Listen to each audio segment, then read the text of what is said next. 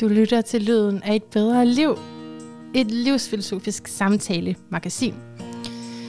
Man har fra gammel tid sagt, at vi har to sæt øjne. Indre og ydre øjne. Og vi er født med en nedarvet længsel efter at blive rørt og transformeret. Det vi længes efter involverer fantasi, de indre øjne.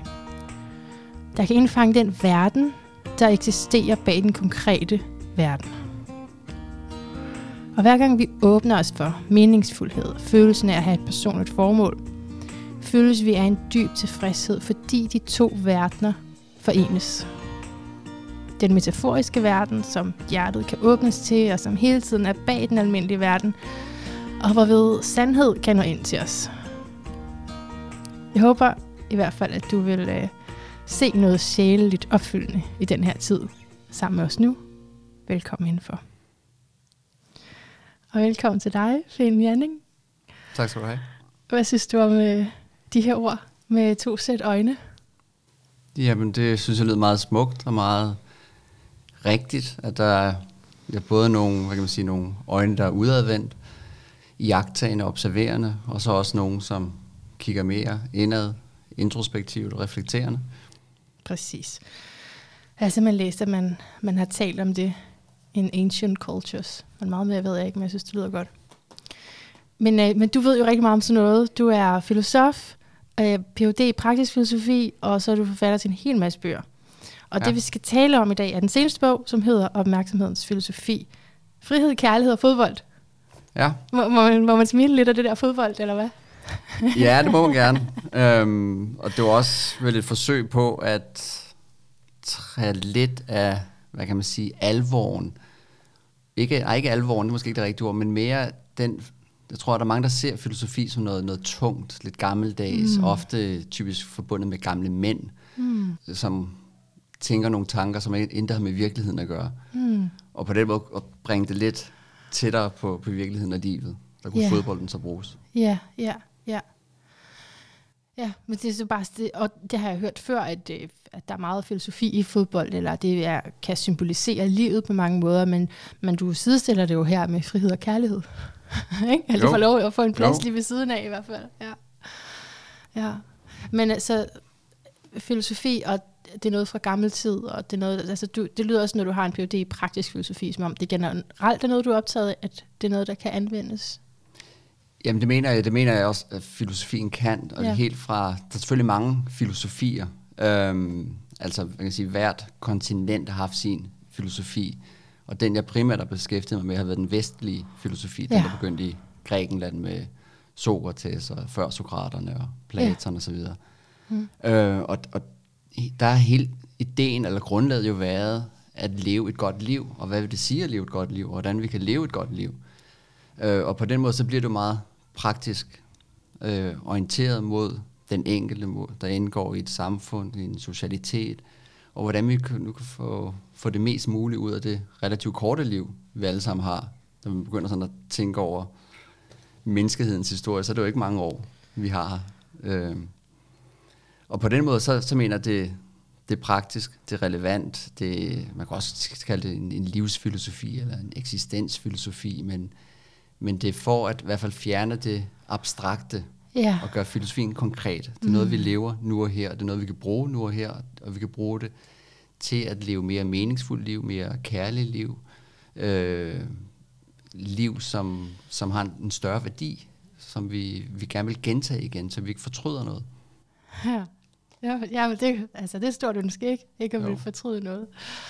Men ja, det synes jeg, det lyder meget som den her forening af de to verdener, den metaforiske og det konkrete, det du siger der. Er det rigtigt forstået? Eller metaforisk, det abstrakte. Så noget filosofi er jo ikke altså, så praksisnær til at starte med. Nej, der er jo noget, eller en del af filosofien, der er meget abstrakt. Mm. Og, det er tænkning. Ja, men tænkning er jo også konkret. Jeg mm. tror, mm. tænkning, vi tænker jo også med, vi tænker om hele kroppen. Og ofte er kroppen jo også, hvad kan man sige, hurtig, og ofte kan vi, kan vi jo også mærke i vores krop, at vi skal gøre noget, mm. som vi måske ikke vil gøre, fordi vi har svært ved at argumentere for, hvorfor vi skal gøre det. Og så begynder vi at tvivle lidt på vores egen, hvad kan man sige, sådan logiske evner til at rationalisere. Fordi min krop vil egentlig gerne noget andet, eller den reagerer på en, på en måde, som, som nærmest signalerer, at den, den er utilfreds, den er træt, den er stresset, den er udbrændt, den Ja. bliver, du bliver svimmel, du, du får det dårligt. Altså nogle af de ting, som, som jeg tror desværre nogle gange, der er mange, der har sådan en tendens til at ignorere det. At sige, ja, det er nok bare mig lige nu og her, der, der Ja. sker et eller andet. Men, men, men at kroppen er, er klog, øh, og de fleste filosofer har jo også haft et, et, et, et, et intimt forhold til kroppen. Mm. Platon sagde, at selvom han var en af dem, der var sådan adskilt med, med sjælen og, og kroppen, men at, at det kræver et sundt læme at, at tænke sunde tanker. Ja. Og det behøver ikke sådan tænke sådan fitnesskroppen, men altså et, et, et sundt, velbefindende læme, hvor man, hvor man har det godt med sig selv. Ja. ja, så det er en forudsætning for, at hovedet kan fungere. Ja, det tror jeg. Altså, nu gav du et eksempel med, hvis kroppen... Jeg har bare lyst til at spørge ind til det eksempel, fordi hvad så, hvis kroppen vil noget andet, og der er nogle andre signaler? Eller altså, signaler mod noget andet, end det man forstår, man skal? Hvad gør man så med det? Jamen, det er jo så en, en anledning til at, at, at begynde at filosofere, at, at, Okay, at ja. grænske lidt, at, at øh, undre sig, øh, mm. stille spørgsmål. Mm. Hvordan kan det nu være? Det kan jo være de her sådan øh, ek- ekstreme tilfælde, hvor du måske lever et liv, som er godt, og så lige pludselig kommer der noget, som er fristende, et, et, et, et nyt job med en bedre løn, eller en affære på, til en julefrokost, eller et eller andet, og du føler måske i det splitsekund, at, at, at kroppen vil gerne. Der Ja. kan man ligesom sige, jamen er det nu det, jeg igen vil gentage mm. igen og igen? Er det virkelig Mm, så vigtigt for måde, mig? På den måde. Lev noget, du gerne vil gentage, Ja. frem for at gentage det, du ikke vil. Ja, men det kan også være den anden vej rundt, mm. at, at hvis jeg nu hver gang jeg tager på arbejde, er meget stresset, øh, jeg kan næsten ikke tale med mine børn om morgenen, fordi jeg bliver irriteret på dem og snager af dem. Øh, hver gang jeg har møder med mine kollegaer, synes jeg måske, de er dumme eller irriterende at høre på, selvom de er ganske søde og almindelige, men, men hvorfor er det helt, alle mine omgivelser irriterer mig så meget? Ja. Så kunne det også godt være, at jeg skulle lytte til min krop og sige, "Må- måske mm. er det mig selv, der har sat mig i en forkert situation, og måske skulle jeg prøve at leve mit liv på en anden måde. Så afkode kroppen, ja. for at finde ud af, hvad der er hvad. Altså, hvad er sådan et signal om, det her har jeg behov for, og hvad er mere en dyrisk impuls, som jeg skal prøve at tone ned. Altså, nej. Ja, jeg ikke nødvendigvis tog ned, men, men er det måske ikke alle sammen, der skal, der skal udleves? Hmm. Right. Okay, nå, det var bare lige... Ja, altså, vi har meget, vi skal tale om, så jeg skal selvfølgelig passe på med at... Men jeg vil også, selvom at det, det er farligt at lade mig gribe af, hvad du lige siger, så det er jo, vil jo allerhelst høre om, hvad du har mest på hjerte lige nu. Og det er jo noget tid siden, selvom den er ny, bogen og udgivelsen i 21, så er det jo noget tid siden, du har skrevet den. Har du stadig sådan den her på hjertet? Har du den præsent i dig? Ja, det, det tror jeg på, på, på to planer. Den ene var, at, at min idé med bogen endelig var, at, at jeg regnede med, at det ville være min sidste filosofibog, jeg ville skrive. Oh, er det rigtigt? Ja. Tror jeg vil lave et, et, lille, et, et, et, lille bidrag i forlængelse af det her opmærksomhedsfilosofi, men, men jeg på en måde sådan følte, at jeg kom til vejs ende med, med hvad jeg kunne tænke, hvad jeg kunne præstere sådan i, i filosofien, som for mig giver mening. Okay, og så hellere punktum. prøve med beskæftige mig med andre ting, sådan rent skriftmæssigt, med Hvis du skriver romaner, romaner, eller måske også prøve noget journalistik, eller, okay. eller noget andet. Øh, skriften er meget vigtig for mig. Den Ja. Øhm, vil jeg ikke kunne leve uden, men, men filosofien kan jeg heller ikke leve uden. Jeg vil stadig ikke læse den, men jeg tror ikke, at det er også et, et, et, et hvad kan man sige, en, en selverkendelse, at, at jeg tror ikke, jeg kan levere mere, end det, jeg har leveret her. Huh. Og jeg har ikke lyst til at gentage mig selv bare for gentagelsens skyld. nej. Øh, fordi så vil det ikke være en udfordring. Jeg kan godt lide at, at, at prøve mig selv af, men jeg kan ligesom at tror lidt tilbage i nogle af de samme ting, at, at friheden, det er jo ikke noget nyt, det er sådan et, et, et stort begreb i den vestlige filosofi. Øh, og mange vil også sige, at det er måske det, det væsentligste begreb i den vestlige filosofi. Øh, og så kærligheden. Øh, den her vilje til kærlighed, den kan man jo se i sammenhæng med, hvis man sådan ser det psykologisk, Freud lidt forenklet, måske for sådan en, en, en vilje til lyst.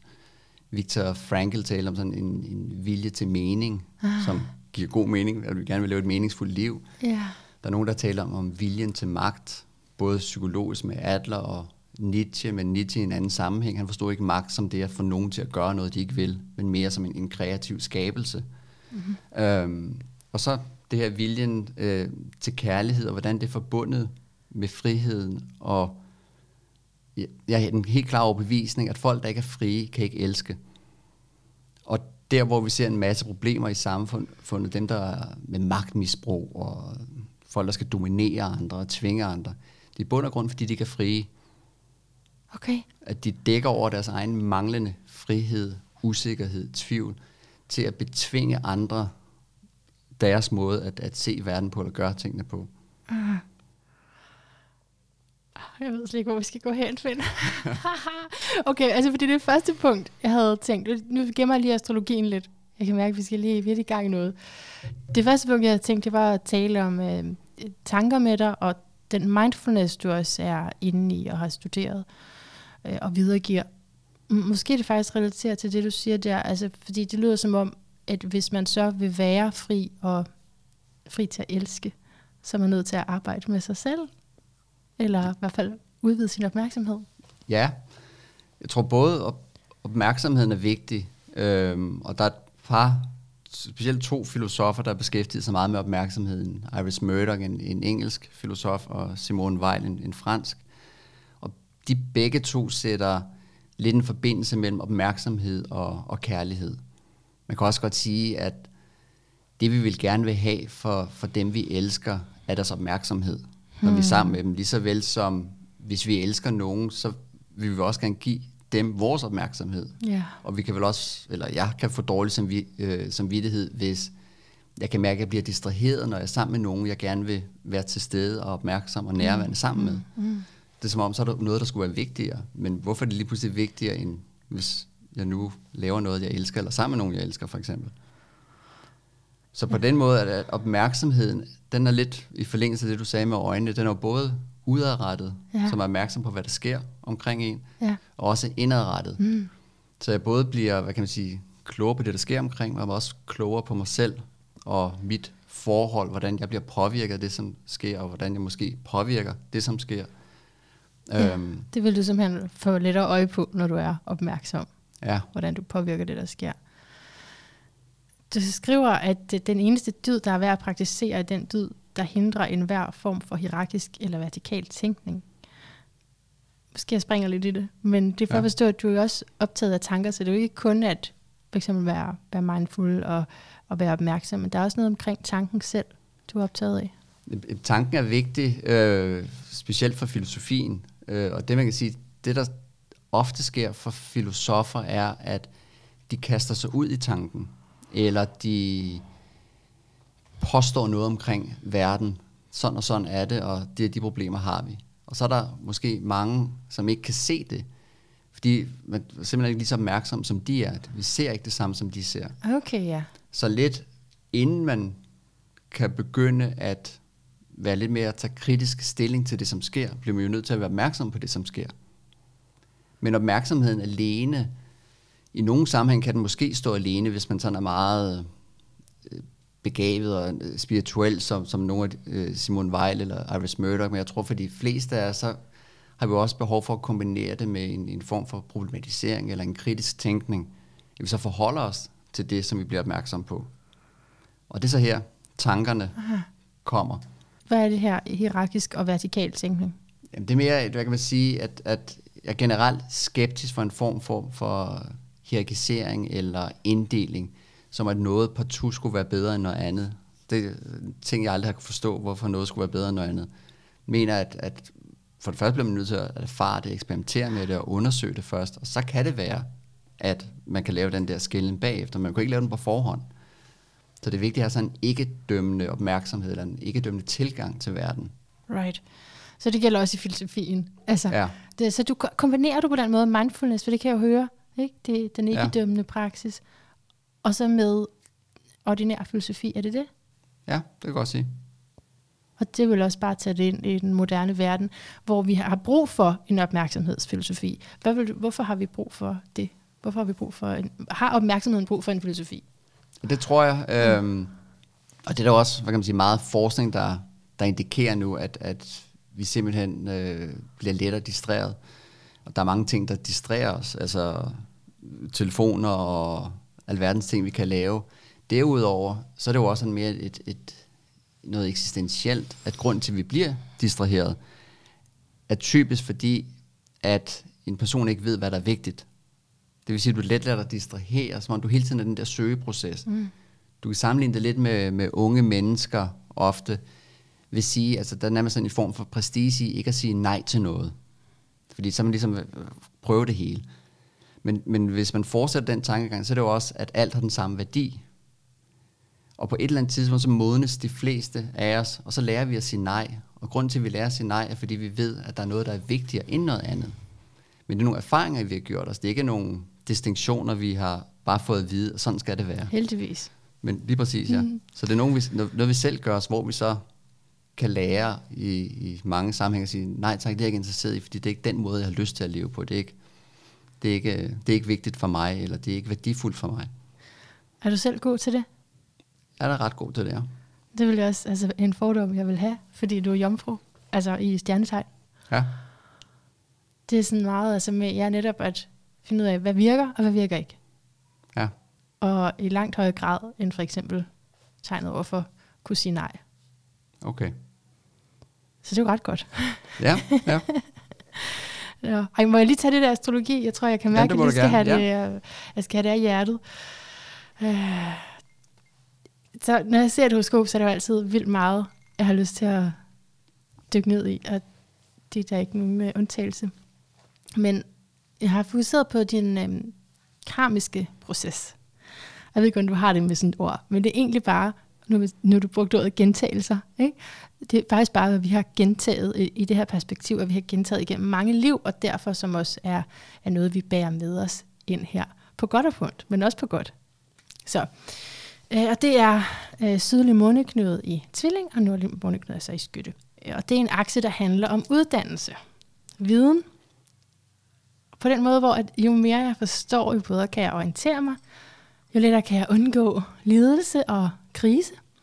Det gør, at der er en retning, når jeg ved, og jeg kan orientere mig. I modsætning til, hvis man ikke har information, og man far vild, så er vi nemlig over i fisken, og vi er over i det ukendte.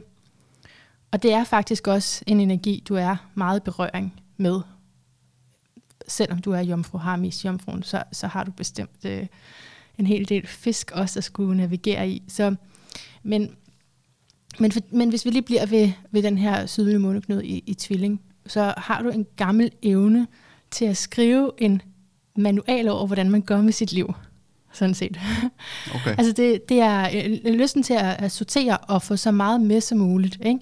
Hvordan navigerer jeg i livet? Og også på baggrund af dem, der var der før dig, øh, fordi du har månen i stenbukser, på baggrund af, af hvad, øh, ja, de ældre har fundet ud af. Øhm, og, og, og så er det også med tvillingenergien er øh, lysten til at studere i alle mulige retninger, som så din øh, jomfru går ind og skal sortere i. Men egentlig starte ud i livet med at, at, at indhente information fra mange forskellige kilder. Det starter som noget, der redder dit liv, som en overlevelsesstrategi. Så det har også, altså så er det, bliver det jo en kæmpe gave med alt det, du altså, kan med det, ikke? Men, men det egentlig starter med os, fordi man har brug for at finde ud af, hvad foregår der i mine omgivelser. Og øh, øhm, ja, det kan være, at man er vokset op med modsatrettede kulturer eller religioner, eller at bare resten af familien var akademisk. På en eller anden måde har det været vigtigt at studere og vide og undersøge og udvikle sig igennem en diversitet af viden, så ikke bare en retning, men mange forskellige. Øh, og så kan det så give, at man efter noget tid, når man har studeret meget og forflyttet sig i kraft af det, at man så har svært ved at forstå baglandet og forældrene, fordi så er de jo altså noget mere øh, tilbagetrukne, ikke? eller tilbagesatte, og, og man er selv kommet videre. Øh, og, flytte og flyttet til byen, det er også en rigtig tvilling, jeg jeg ved ikke, om, jeg ved ikke, om du bor i byen eller hvad, men, men, men det, altså også, det er også bare metaforisk, altså det, der sker en hel masse og, og lære nyt, og det der så er rejsen hen imod livsformålspunktet, nordlig måneknude, det er, at man udvikler sine egne holdninger, og man skamløst siger, det er det her, jeg tror på. Det her, det er min kultur. Ikke? Så man har lært en masse om alt muligt, men så siger man, det her, det er min sandhed. Og være totalt autentisk. Og det er sådan, her, jeg mener det. Hvad siger du til alt det? ja, men øhm, der var en del. Øh, men, men meget af det kan jeg sagtens relatere mig til, og tror også, at det beskriver mig meget fint. Så kan der være nogle enkelte, altså sådan begreber, du nævner, og det er sikkert den filosofiske baggrund, hvor jeg, hvor jeg så siger, ah, ikke lige det ord, men måske noget andet. Men, Ej, jeg kunne ikke få det? For jeg vil gerne høre. Hvad det kunne for eksempel være, være øh, holdninger. Ja. Holdninger er filosofer generelt ikke glade for. Okay, nej. Øh, men hvad så med at lave sin egen filosofi? Det vil være meget bedre, ja. Ja, ja. Så det er skytten, ja. Og mm. så kan det være, at altså også med det, min kultur eller min, min sandhed, øhm, det er nok to ting, jeg aldrig vil udtale mig om. Mm. Både fordi, jeg, vil, jeg ved ikke engang, om jeg har en speciel kultur, jeg vil sådan kunne appellere for, eller en sandhed. Jeg tror mere, at der er mange sandheder. Ja. Men i det omfang, det er muligt for mig, vil jeg gerne hjælpe og rådgive, men altid med den ambition at få folk til selv at tænke og selv tage deres beslutninger. Ja. Øhm, ikke fordi jeg ikke vil påtage mig det ansvar for dem, men, men simpelthen fordi, at det giver ikke nogen mening, at jeg skulle gøre det for dem. Nej, helt at det, klart. det er deres liv. Men du må gerne have din egen sandhed. Ja. Men du er så informeret jo, så er det klart, at du også ved, at den ikke er ensidig, sandheden. Ja, og det er nok, at, at der, filosofihistorien er jo en, en sådan sparet historie. Der er jo også religiøse filosofer, for eksempel. Ja. Øh, også for egen Søren Kierkegaard, for eksempel. Øh, men for mig at se, så filosofi og religion to vidt forskellige ting.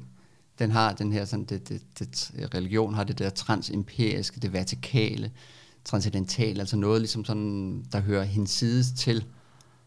Øh, og det ved jeg ikke, om eksisterer. Altså, jeg jeg kan ikke påstå, at der ikke er liv efter døden, og, mm. og verden er livet er større end, end det, men, men jeg har altid fundet det tilstrækkeligt interessant at beskæftige mig med livet, det yeah. konkrete. Yeah. Øh, og fordi der stadigvæk er en masse ting, som jeg ikke forstår, så det er ligesom, at jeg aldrig har haft en ambition, altså folk, der vil gerne vil rejse på månen, eller sådan nogle ting. Der kan jeg ikke se, hvad det, hvad det skulle være interessant for, når, når jorden, hvor vi er, er der er, alt, der, er, der er masser af ting, jeg ikke vil men det er jo jomfruen, det er jo jomfruen i dig, der er sådan der jordbunden, og, okay. og den er jo lige i kvadrat til, til den her akse, jeg taler om, så det giver udmærket mening, at du ikke bare er helt over i skytteenergien, og ah, det er bare min sandhed, og fuldstændig ligeglad, hvad I andre siger, men at du er modificeret og nuanceret og, og grundig også i, hvad du siger og skriver. Ja. Hvad du tager ind som sandhed, måske. Ja, det tror jeg er vigtigt for mig, at, at det grundigt og korrekt, mm. så, så, godt som jeg kan gøre det. Yeah. Øh, men, men samtidig også med, at det tror jeg også ligger i den forbindelse, altså ligesom med, at jeg på en måde føler, at jeg ligesom nået til, til vejs inde i, i filosofien, at det der er en, en tilfredsstillelse i, øh, men der er klart også noget, noget frigørende i at sige, når nu vil jeg prøve noget andet. Mm. Øh, men der er også en, en kan jeg sige, jamen, den der selverkendelse og en accept af, at, at jeg ikke har lyst til sådan bare at, du ved, at, at, at lukrere på, at nu har jeg fundet en eller anden model, og den skal jeg så ud og markedsføre, og at, at det glædelige har været at, at tænke det, og at tænke det frem og prøve at, at kombinere nogle ting, som, som jeg så har undersøgt og testet så godt, som jeg nu kunne, og synes, det holder godt nok til, at ligesom kan så udgive det, og så også sige, så kan jeg godt vende, vende ryggen til det. Ikke på sådan en, en måde, at jeg ikke vil stå ved det, jeg vil netop gerne stå ved det, ja, men, ja. men, men bare, at, at der behøver ikke være mere. Nej. Ja, nej, det synes jeg, det lyder meget autentisk for mig. Fordi det kunne man måske netop godt tænke, nu har jeg fundet en model, godt. så det jeg gør, det virkede, ja. ikke? Øh, men der har du trods alt mere kærlighed til dit fag end det. Jeg tænkte på, om vi måske skulle hoppe til uh, punkt 3 her i mine noter allerede. Ja. Og kan, etik og moral tænker vi også lige skal omkring på et tidspunkt, men, men frihed. Du siger, ja. det er sådan et generelt begreb, som filosofien altid har drejet sig om. Hvad er det, der ligger i den positive frihed, som du taler om? Jamen, øh, den positive frihed, i den ligger der, at du kan blive hvad som helst. Hmm. Det kan du selvfølgelig ikke, i og med, at, at vi, vi besidder et potentiale, en, en livskraft, som, som er ukendt, indtil vi virkelig gør den, ud til vi øh, lever den, eksperimenterer med den osv. Og det er jo ikke, os alle sammen, der kan blive hvad som helst. Det er ikke på den måde. Det er ikke den der, som nogle forældre måske siger til deres børn, du kan blive hvad som helst. Det er, det er ikke på den måde, men mere, at vi har uanet øh, potentiale. Vi, ved, vi kender det ikke på forhånd, så vi må ligesom ud. Og der har vi friheden til at, at udforske og undersøge vores egen eksistens. Men det kræver selvfølgelig et mod. Og det er derfor, at for eksempel Sartre sagde, at, at, at der var noget sådan forbandet ved friheden. At, at der er også nogen, der ikke bryder sig om at selv at skulle tage beslutninger, øh, og selv tage de der afgørende valg i deres liv, fordi det er lettere, hvis andre gør det, fordi Absolut. ansvaret ryger jo tilbage på dem. Ja. Øhm, men der er jeg meget, øh, finder noget befriende, også noget eksistentielt befordrende. For at leve et, et godt liv kræver det også, at vi tør tage de svære beslutninger og stå til ansvar for dem. Og vi lærer jo også vores fejl. Der er ikke nogen af os, der aldrig laver fejl. Men gradvist, forhåbentlig, laver vi jo færre og færre fejl, og ligesom bliver bedre og bedre til at leve livet og sige ja. fra til nogle af de ting, som, som ikke er vigtige, eller som måske nogle gange kan være ødelæggende for os. Øh, mm. Og på den måde gøre mere af det, som er givende, som meningsfuldt, værdifuldt, kærligt. Så hvor er den totale frihed, hvis man ikke skulle dele det op i positiv og ikke positiv, så ville det være bare meget kaotisk. Altså hvis alt var totalt frit. Er det sådan? Og så den positive, det er mere, hvor at det er lige præcis er det, du har valgt.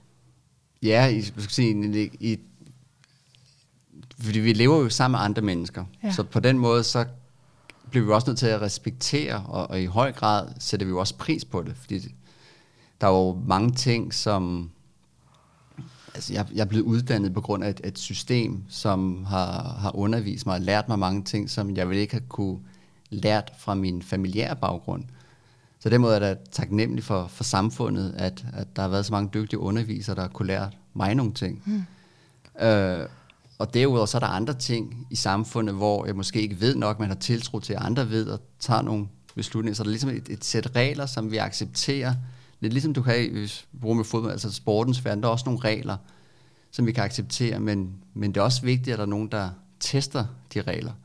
Spørger ind til dem, er det nu sådan, det skal være? Kunne vi ikke gøre det lidt bedre? Fordi det skal jo hele tiden revideres, måske udvikles lidt, og ny viden, nye indsigter, nye erkendelser. Så, så, og hvem gør det? Hvem spørger ind til det? Det gør filosofer blandt andet, ja. øh, men også man kan sige sådan, øh, alle mennesker vil en gang, når vi støder på nogle ting i vores dagligdag, hvor vi gør os nogle erfaringer med skolesystem, eller sundhedsvæsenet, eller arbejdsmarkedet, hvor vi så synes, at det ikke virker retfærdigt. Retfærdigt mm. er jo så et, et klassisk filosofisk begreb, at det, det er ikke fair. Mm-hmm. Og hvorfor er det ikke fair? Fordi det, det virker ikke rimeligt, og så videre. Og så prøver vi lidt efter argumenter, hvordan det kan være. Og så kan det være andre, der måske har gjort de samme erfaringer, er bedre til at problematisere den ting, og så på en måde kan overbevise andre om, at måske skulle vi ændre reglerne her. Øhm. Ja, så det er ikke nødvendigvis sandheden, eller altså det er ikke Nej, nødvendigvis men, objektivt rigtigt, men det er om, hvem der er bedst til at overbevise. Jamen sandheden er jo lidt også en pragmatisk i den forstand, at, at det er det, der virker. Ja. Øhm, så det element er der også i sandheden, specielt når vi så taler om, om sådan mere politik, når vi taler om, om den måde, vi skal leve på.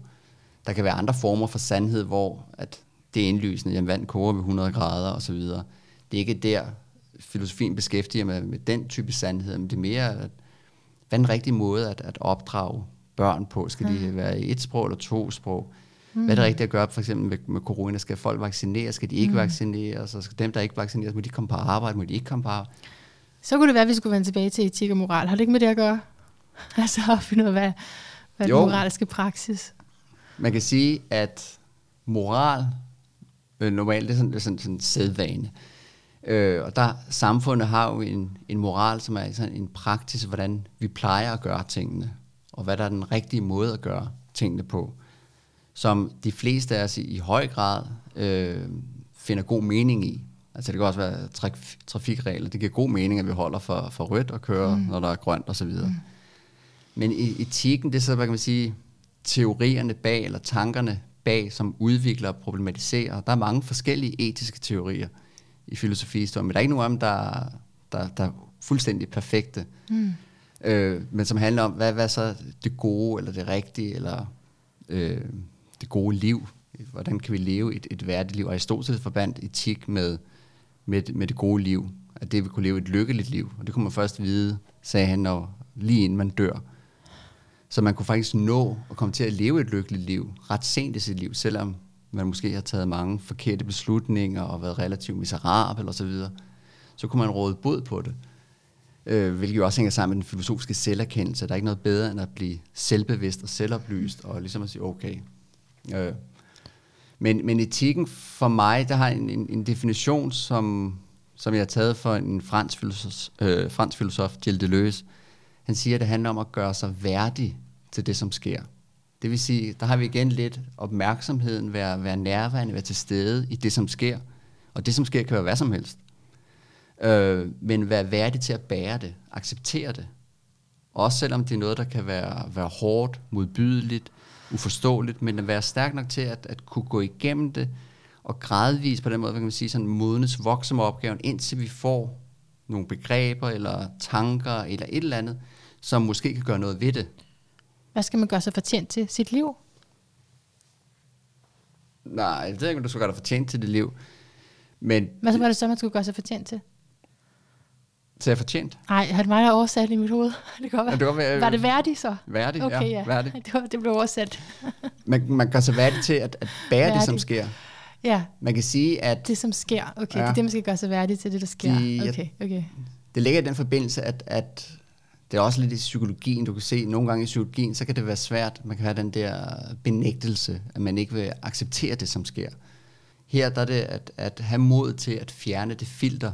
Vi har typisk et filter, sådan en firewall mellem os selv og verden for at beskytte os, og det mm. kan også være gavnligt måske i nogle sammenhæng, men, men jeg tror, at filosofien er stærkest der, hvor, hvor du tør tage det væk. Også tør at tage de, de akademiske begreber væk, og ikke gøre dig så klog, bare ja. fordi Kant eller Hannah Arendt sagde, men, men blotte dig selv og mærke livet fuldstændig, og så blive værdig til at, at, at bære det, eller rumme det, som sker. Ja.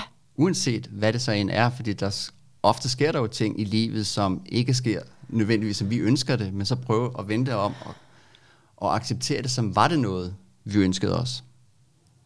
Ligesom på den måde at, kunne leve med det, fordi det er sket. Det, det er et faktum i dit liv. Det er sket. Du er blevet påvirket, du er blevet rørt af det. Mm. Hvordan træde kan... ind i det. Ja. Aha. Det, det, altså, altså nu skal jeg nok slippe det, men det, for mig så lyder det meget som uh, skytten der, i dig, der, siger, der fortæller det. Jeg ved godt, det er en anden filosof, du også henviser til, men uh, man er jo også tiltrukket af ting af en grund, ikke? tror jeg. Jeg tror, vi er tiltrukket af de filosofier, fordi vi er dem, vi er. Så, så det er det, det der med ikke bare at blive i hovedet, ikke bare blive det akademisk. Det er en kæmpe ballast at have det, men ikke at blive ved det, men også at turde træde ind i livet og deltage i det og sige, her er jeg. Ja. Det er nok min egen baggrund, tror jeg. Nu nævnte du også det med, om der er sket nogle ting. Det ved jeg ikke, om der er... Det, det kan være let, du kan let dække det op på din egen historie omkring ting, og gøre det mere eller mindre meningsfuldt. Men jeg kommer ikke fra et akademisk hjem. Alright. Øhm, og det har der været for mig at mange plusser i, fordi det giver en anden umiddelbarhed og en anden friskhed i nogle ting. Jeg er ikke sådan vokset op i at se måden på en bestemt måde, som skulle være den rigtige måde, Ej. som bøgerne har sagt. Aha. Øh, men samtidig har jeg så også blevet mærket og set, altså den der det akademiske snopperi, der kan være, med at have de rigtige referencer og, og titler, og kunne begå sig med det rigtige begreb osv., men hvor jeg kan se, at jamen, personen er jo miserabel, øh, ja. lever ikke et godt liv, er på alle måder ubehagelig at være sammen med, diskriminerende, misbruger sin magt, ikke? Ja. lytter ikke, er ikke til stede sammen med andre mennesker. Men Kille han viser, korrekt. Kille han viser og, og kan nævne ting på ja. græsk og latin og mm. fransk og alt muligt andet, mm. men hvad, hvad så?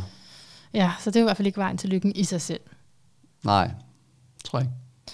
Men du har fået stor glæde, haft stor glæde af filosofien til at orientere dig i dit liv? Ja, meget. Den kom vel i gymnasiet, der havde jeg en, det der var oldtidskundskab hed det dengang, jeg ved ikke, om det stadig gør, ja.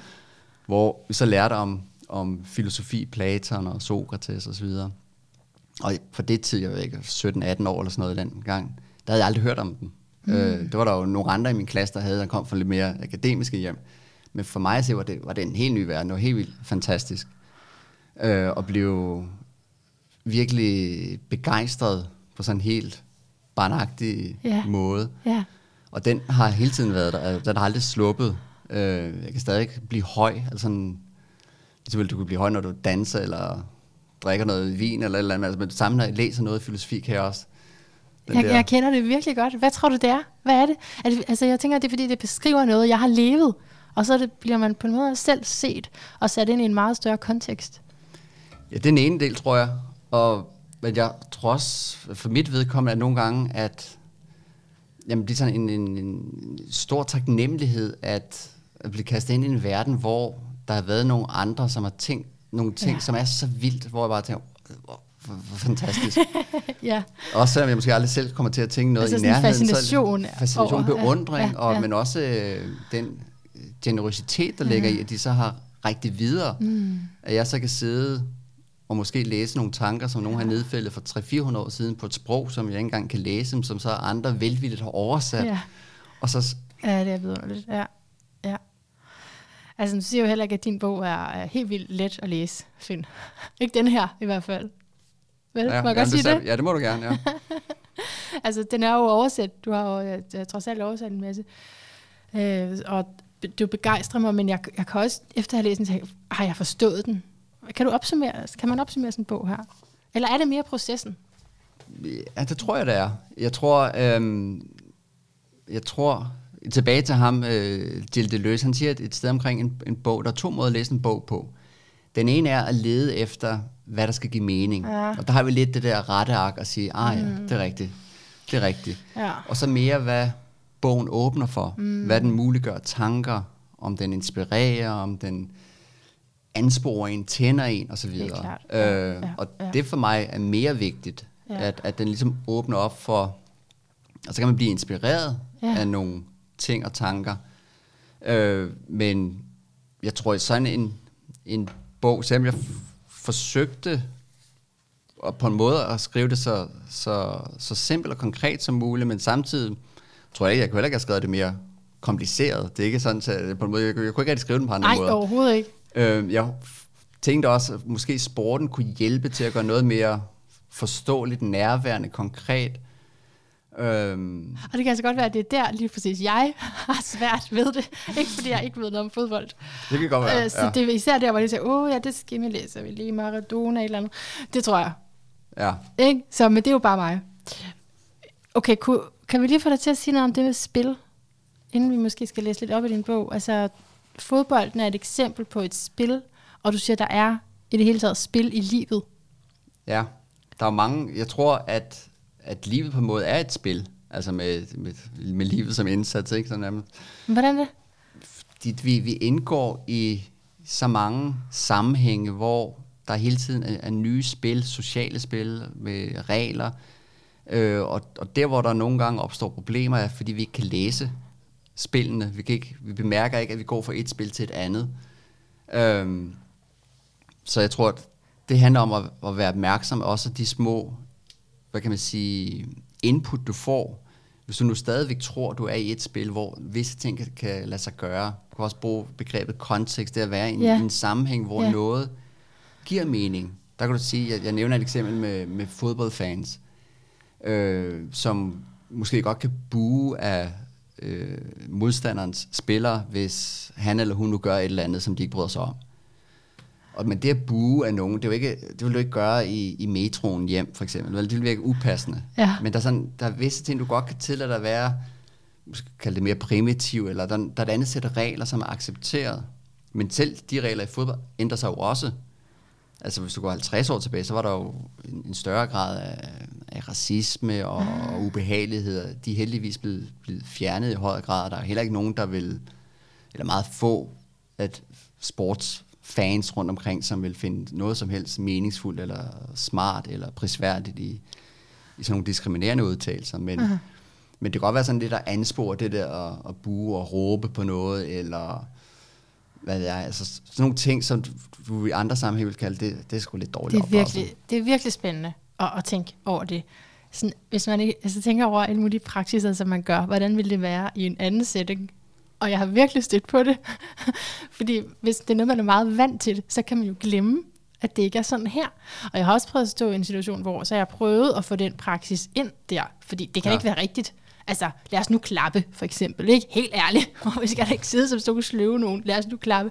Og det er heller ikke altid øh, så, så, altså nemt Men jeg tror, det kan være godt at prøve det, teste det. Ja, ja hvad kan lade sig gøre i de forskellige ja. spil? Men du kalder det, hvorfor kalder du det spil, og ikke kontekst? Fordi, fordi det, jamen det er lidt sådan synonymt, men, men spillet, jeg tager en, en, en, blandt andet en definition for Bernhard Suit, han, hvor han siger, at det er, at de her, at ligesom accepterer noget unødvendigt. At Ja. Du, du deltager i noget, men der er en unødvendighed i det, som, som du accepterer. Det kan man sige, i fodbold accepterer du, at du ikke må tage med hænder. Eller hvis du vil bestige Mount Everest, accepterer du, at du ikke bare bliver kørt halvvejs op i en helikopter. Du skal ligesom gør det på en måde. Så det er både en, hvad kan man sige, en, en respektfuld gestus til historien, du er en del af, men også fordi, at i og med, at du accepterer de regler, så udvikler du og tester du nogle specielle kapaciteter, som du kan udvikle inden for det. Men, og endelig kan der så også være noget, noget frigørende i, at du skal ikke tage stilling til, om du må tage med hen eller ej, fordi reglerne er givet. De er defineret for dig. Og sådan er det jo ikke helt præcist i samfundet, men alligevel er der regler, mere eller mindre uskrevet, som, som vi kan forholde os til, og som vi guider os lidt ved hjælp af måden, du interagerer med andre mennesker på, som du ikke kender, den kan jo være anderledes, hvis du mødes i forhallen til en koncert og drikker en øl i baren, end hvis du mødes til et møde, hvor du skal sælge en konsulentydelse til mm. virksomheden osv. Hvorfor det? Hvem, hvem har sagt, det skulle være anderledes? Hvorfor kunne du ikke gøre konsulentmødet på samme måde? Det har jeg prøvet at sige, Finn, og det er, der er åbenbart forskellige spil. Så, så jeg tror, med, med det her, det er lige så meget en, en, en refleksion omkring, at, at hvorfor hvor, at vi nødvendigvis ikke altid skal acceptere de spil. Ja, ej, det kan jeg godt lide.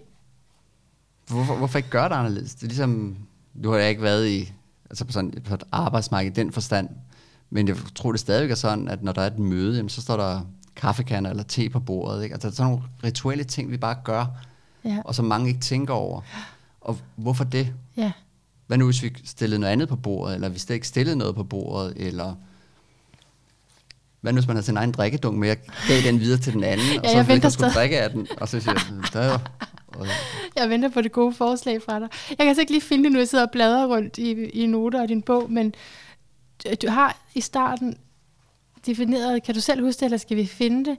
Altså, hvor du siger, at, at der er forskellige spil med, at der er noget, der er frivilligt, men du gør det nødvendigt kan godt finde... Uh, det er ham her, Bernard Suitz, der skriver en bog, The Grasshopper Games Life and Utopia, hvor han skriver, at overkomme unødvendige forhindringer frivilligt. Ja, det er spil. Er det, det definitionen på spil? Det, det er hans, det er ikke alle, der er enige med ham. Men øh, det jeg godt kan lide ved den, selvom han øh, jeg er lidt uenig med ham, men samtidig kan jeg godt lide, jeg kan godt lide det der unødvendige ja. og, og frivilligheden. Ja. At det er noget, vi frivilligt gør, og det gør de fleste jo, hvis du dyrker sport for eksempel. Så de fleste vælger jo selv at melde sig ind i den klub og spille håndbold eller fodbold, eller hvad de nu gør. Mm.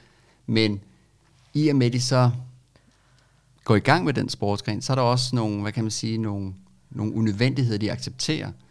Ja, det, hele er, er vel en stor Og det er de regler, der blandt andet er, og hvor det skal finde sted hen, og så videre, og så videre. Ja. Ja, men jeg tænker på, om det også er passion. Altså, ja. det er derfor, man vil sige ja til at skulle overkomme forhindringer, som man selv vælger. Men det er ret interessant at tænke på, hvor mange mennesker, som indskriver sig eller deltager i forskellige aktiviteter frivilligt, ja. men hvor der netop er nogle af de her unødvendige restriktioner eller forhindringer, ja. som vi gør. Og nogle gange øh, laver jeg sikkert noget, som folk vil sige, jamen, det er da underligt. Det kan være, hvis jeg skriver en bog, og hvis jeg fortæller til folk, at jeg sidder og skriver en bog, og, og du er meget alene, hvis du skriver en bog, mm. så de siger, uh, det må da være ekstremt kedeligt. Men det er der stor respekt for, fordi det er heller ikke det liv, de vil leve. Nej. Og så kan de måske fortælle om de her møder, og skal ud og holde foredrag og på. Og Men altså at skrive en bog, det er et eksempel på det faktisk. Ja. Er det ikke? Hvis jo. ikke du direkte har aftalt med nogen, jeg får den her sum, fordi så kan man jo sige, det er et arbejde. Men hvis du sådan ret kunstnerisk selv begiver dig ud i det, så er det vel en, nogle unødvendige forhindringer. Ja. Altså, du frivilligt går ind i. Ja, dem er jeg åbenbart meget god til at lægge Ja, for mig selv. ja, ikke også? jo. Men er det ikke, er det ikke også... Ja, nej, det synes jeg... Det, synes, jeg, det var jeg virkelig glad for at læse. At lige forstå spil på den måde, for jeg tænkt, at spil det er slet ikke noget for mig. Men det er egentlig at få øje på det i mit eget liv, så spiller jeg måske ret meget, når det kommer til stykket. Altså hvis jeg bare selv kan få lov at lave reglerne. Ja. Så er der jo et, et andet eksempel, kunne være, øh, men hvor ham der, Zurich, jeg tog den her definition fra, han er lidt uenig med, med Wittgenstein, for han, Wittgenstein, en anden filosof, han siger, at vi altid deltager i forskellige sprogspil. Ja, Det, at, at, det kunne være lidt for, forbundet med det, jeg nævnte med sporten, at der er visse ting, man kan sige, som er okay, og vi forstår det, og så er der andre ting, vi måske ikke vil forstå. Det kan både være måden at opføre sig på, og gebærde sig på, høflighedsmæssigt og normativt. Det kan også være mere restriktivt på et eller andet område, hvis, hvis du nu var læge, og sagde til mig, kan du ikke hente den type medicin, eller de instrumenter, så ville jeg måske ikke vide, hvad det var, du talte om. Eller hvis jeg var sneker og sagde, hent lige altså fagord. Hø- simpelthen. lige præcis, ja. Mm. ja. Altså, hvad, hvad kunne et sprogspil ellers være? Jamen, der kan også være forskellige, ofte i, i erotikkens verden er der jo sprogspil, som nogen kan være gode til at forstå, og nogen kan ikke. Øh, og så kan du nogle gange se, hvis folk siger, jamen, jeg var ikke klar over, at de, er det fordi, de ikke kan læse det, at de var ikke kloge nok, var for dumme, eller hvad vil sige, eller fordi de bare ikke vil, eller det er en undskyldning, osv.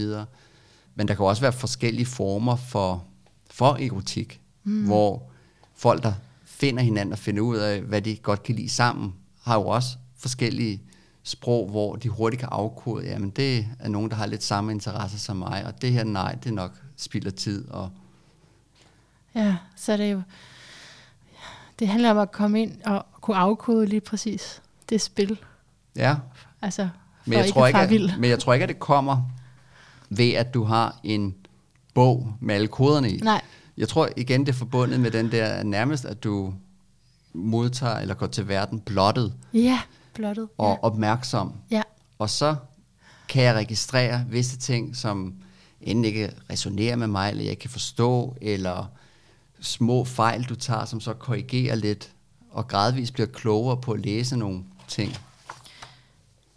Jeg har lige skrevet, jeg har lavet, må man godt skri- skrive din bog? Det må jeg gerne, ja. Jeg har lavet sådan en understregning her. Da jeg kiggede på dit horoskop, så fandt jeg den her sætning.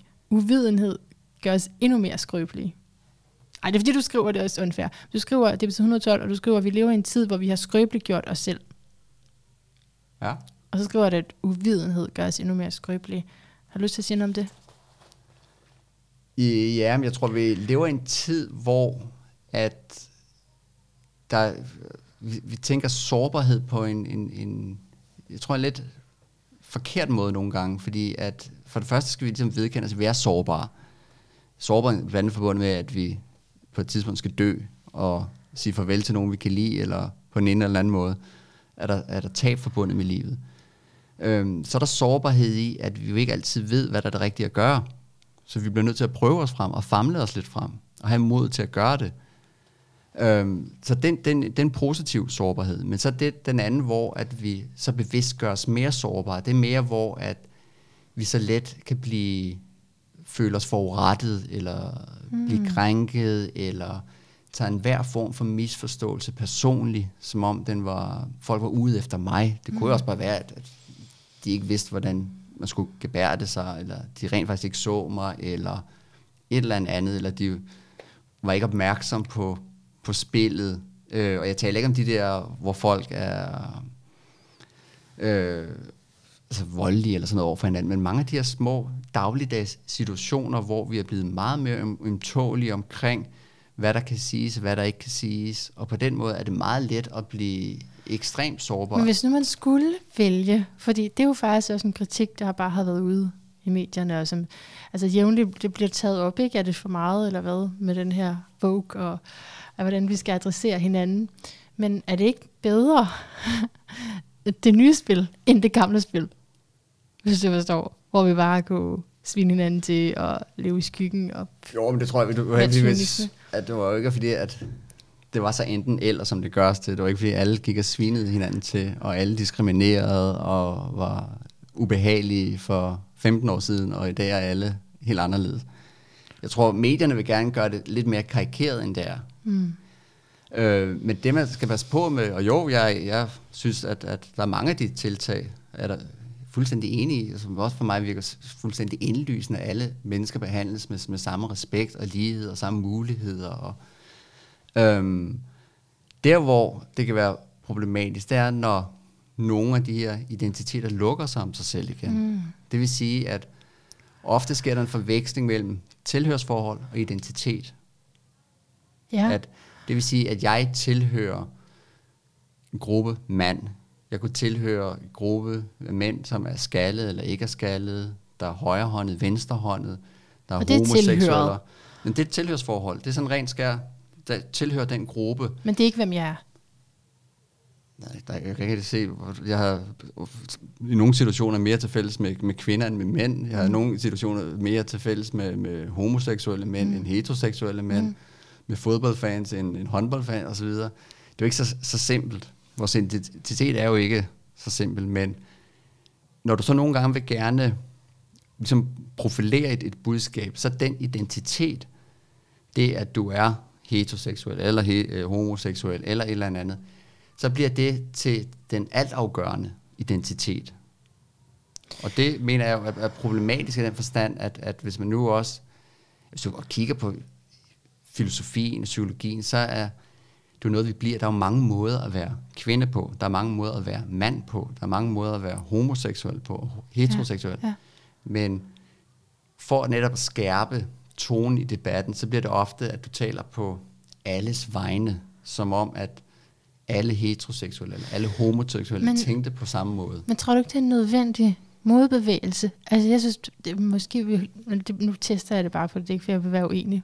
Men, men jeg har bare lyst til at teste med sådan en vidende menneske som dig, at jeg kan få sådan en fornemmelse af, hvorfor går vi imod dem, som egentlig skal have lov til at øh, stå frem nu med noget?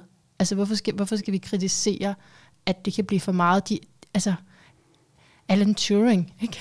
alle mulige mennesker, som har skulle holde deres homoseksualitet nede, og øh, virkelig lidt så mange konsekvenser under et samfund, der ikke vil anerkende det. Men det mener heller ikke, at man skal, skal gå, i, gå imod på nogen som helst måde. Tværtimod. Øh, Men kan du så, se, hvorfor der så kan komme sådan en modbølge? Jamen, jeg, der, jeg tror, der, der, der er to modbølger. Der er en modbølge, som sandsynligvis er folk, som føler sig der er bange for det nye. Der er sikkert nogen, der mister deres privilegier, og med al den form for modstand har jeg på ingen måde sympati for. Det kan også være folk, der er racister, og folk, der er sexister og så videre, som slet ikke kan lide kvinder og så videre, har jeg ingen som helst sympati for. Nej. Den, hvor modstand kan være, være gavnlig, det er, jamen, hvis vi nu behandler alle mennesker lige med den samme respekt, yeah. gør vi så også det, når vi så i tale sætter tingene på den måde? Eller er vi nu i gang med bare at konstruere nogle andre forsimplede fjendebilleder af den ene og den anden og den ja. tredje, og så bliver det ja. sådan nogle meget stive kategorier, hvor at, hvis, jeg tror de fleste, hvis vi kigger på vores eget liv, så øh, er der mange af de her ting, at det, at det er indlysende.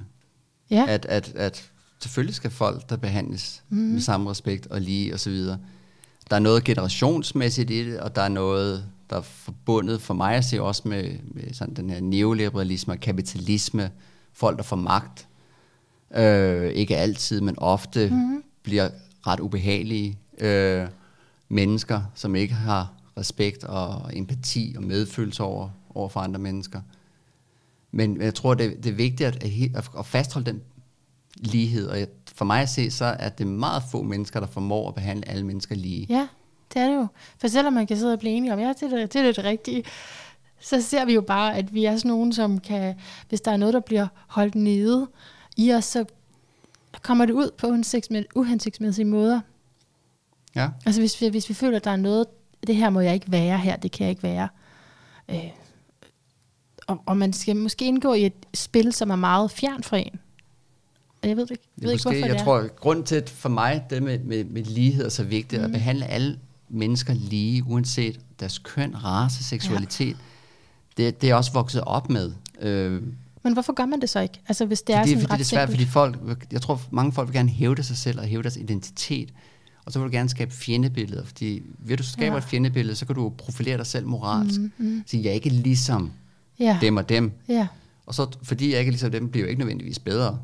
Men det ligger indirekte, at jeg er ikke X, men jeg er. Ja. Så vi hele tiden har den der. Og den har tidligere været på, på titler. Hvorfor skal vi behandle folk? Hvorfor skulle du behandle de royale bedre end andre? Ja. Bare fordi de er royale. Hvorfor skulle jeg behandle en direktør eller en professor bedre end vedkommende, der står i kiosken? Jeg har aldrig forstået, hvorfor man skulle gøre det. Og ved du hvorfor? Fordi at du har altså, ret meget fisk i dit horoskop også. Og det er jeg glad okay. for. Nå, okay. Øh, du skriver, det kan godt være, at jeg parafraserer det her, det er ikke et direkte citat, men øh, på side 18. En hver etik er et forsøg på at kunne rumme den anden eller de andre i deres ukrænkelige fremmedhed. Så det vi egentlig taler om her, er etik. Ja. Vi skal tænke på, ofte når vi taler etik, så, så det, der er vigtigt for mig, det er, at jeg netop er rumme de andre, som de er, uden at gøre dem til noget andet. Og der, hvor der ofte har været, for mig at se, nogle problemer i samfundet, det er, at vi kan godt lide de andre, så længe de tænker ligesom mig. Ja. Så er det fint, om jeg har en ven, der er sådan, jeg har en, der er sådan og sådan, men bare det ligesom mig. Så bliver der sådan de der statussymboler, vis hvor, hvor divers jeg er, eller mangfoldig menneske jeg er, mm. fordi jeg har øh, hele farvepaletten blandt mine venner, og alle seksualiteter, ikke øh, kønsroller osv. osv. Men det er nødvendigvis ikke særlig mangfoldigt og divers, fordi folk har også tænkt det samme. Så det er den der virkelig, at, at, at, at tage den anden på sig og til sig og acceptere vedkommende, som vedkommende nu engang er. Ja. Og forstå vedkommende, som vedkommende nu engang er. Og ikke se han, hendes eller des mangler som vedkommendes mangler, men måske min, min rummelighed til, at jeg bliver stødt, jeg bliver forundret over, vedkommende gør sådan og sådan, og hvorfor gør jeg det? Ja. Hvorfor er jeg ikke mere rummelig? Ja. Hvad siger det om mig? Ja. Præcis. Hvad er det, jeg kan se? Nu er så heldigvis ikke en, der bliver særlig stødt i, i den nej, forstand, og nej. forarvet. Og, og det ting. kan jeg godt nok godt blive. Så det spørger jeg tit om. Tilbage okay. til dig, Manna. Hvad er det i dig, du ikke vil vedkende dig her? Nå, men øh, så hvad er det, du kalder multicentreret etik?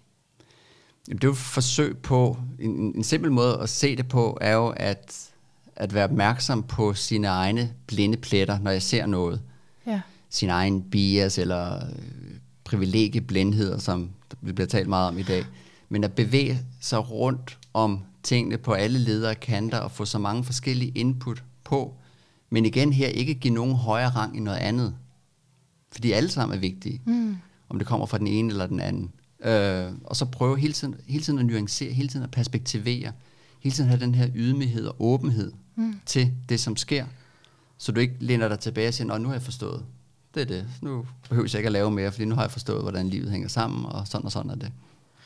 Så hvis man oplever sig selv som et menneske, som tænker det som det, du beskrev der, kan man så sige, jeg har en multicentreret etik? Det kunne man godt, ja. Okay, så vil jeg begynde at sige det. Kærlighedens etik. Ja. Hvad er det så? Det er lidt for, i forlængelse af, jeg kan sige, at der, etikken, jeg tror, jeg kalder den en 3-4 ting. Øh, men kærlighedsetik, den lægger, eller den bedste måde at forstå det på, tror jeg, den er at knytte den sammen med, med friheden. Jeg ser, at friheden er kærlighedens element. Og det vil så sige, at uden frihed er der ikke nogen kærlighed. Og det vil sige, at hvis vi arbejder mod en etik, der er kærlig, det vil, altså en etik, hvor alle er frie. Det vil sige, at de er frie til at have den seksualitet, de vil, til at gøre det og så videre, inden for nogle rammer, som er, at man ikke umiddelbart gør fysisk skade på andre mennesker, eller bevidst skade. Men ellers mener jeg, at der skal være sådan en ret frit spillerum til, at, at man, hvorfor skulle man ikke kunne begå og leve sig, som man nu vil? Altså det samme, der er nogen, der gerne vil benævne deres køn eller ikke køn på bestemte måder. Det, det kan jeg heller ikke finde problematisk, hvis, hvis, det, hvis det giver mening for dem, hvor de mm. da gerne kalder sig det ene eller det andet. Det, er, altså det kan jeg ikke se et problem. Så kærlighedens etik er at give andre ret meget frihed? Eller total frihed? Ja, eller? total frihed. Ja. Fordi jeg tror, hvis du ikke er fri, så, så er det ikke kærlighed. Mm. Det er også det, du kan sige, at der er folk, du kan se i film eller bøger, sådan noget, hvor de siger, jamen, øh, jeg slår mine børn af kærlighed. Det er ikke kærlighed, det er vold. Ja. Det er ikke en skid med kærlighed at gøre. Så lad være med at kalde det kærlighed. Kærlighed, det er respekt, det er tillid, det er retfærdighed, det er, det er lighed. Og øh, er de ting ikke til stede, så eksisterer der ikke kærlighed. Mm. Så lad være med at kalde det kærlighed, og lad være med at gemme dine ubehageligheder ind under et smukt begreb, mm. som intet har med kærlighed at gøre. At leve opmærksomt er ligesom at have en kærlighedsaffære med livet, Ja, skriver du. Så altså, ja, kan du sætte det i perspektiv for mig? ja det er jo, jeg tror, jeg kan ikke rigtig se, hvad, hvad er mere interessant, end at studere livet. Både vores eget, andres liv, møderne mellem de liv, men også sådan planeten, hvor vi bor, øh, forskellige livsformer, naturen, dyr osv.